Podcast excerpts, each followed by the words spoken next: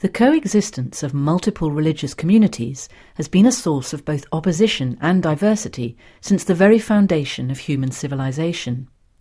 This album explores the interaction of competing communities in compelling depth, highlighting periods and cities that experience turbulence and occasionally harmony from such an intermingling of beliefs and ideas.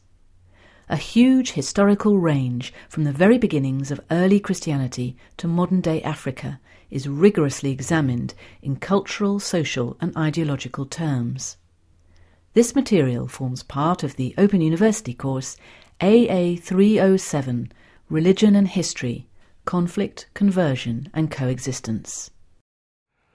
From the Open University. For more information, go to www.open.ac.uk/use.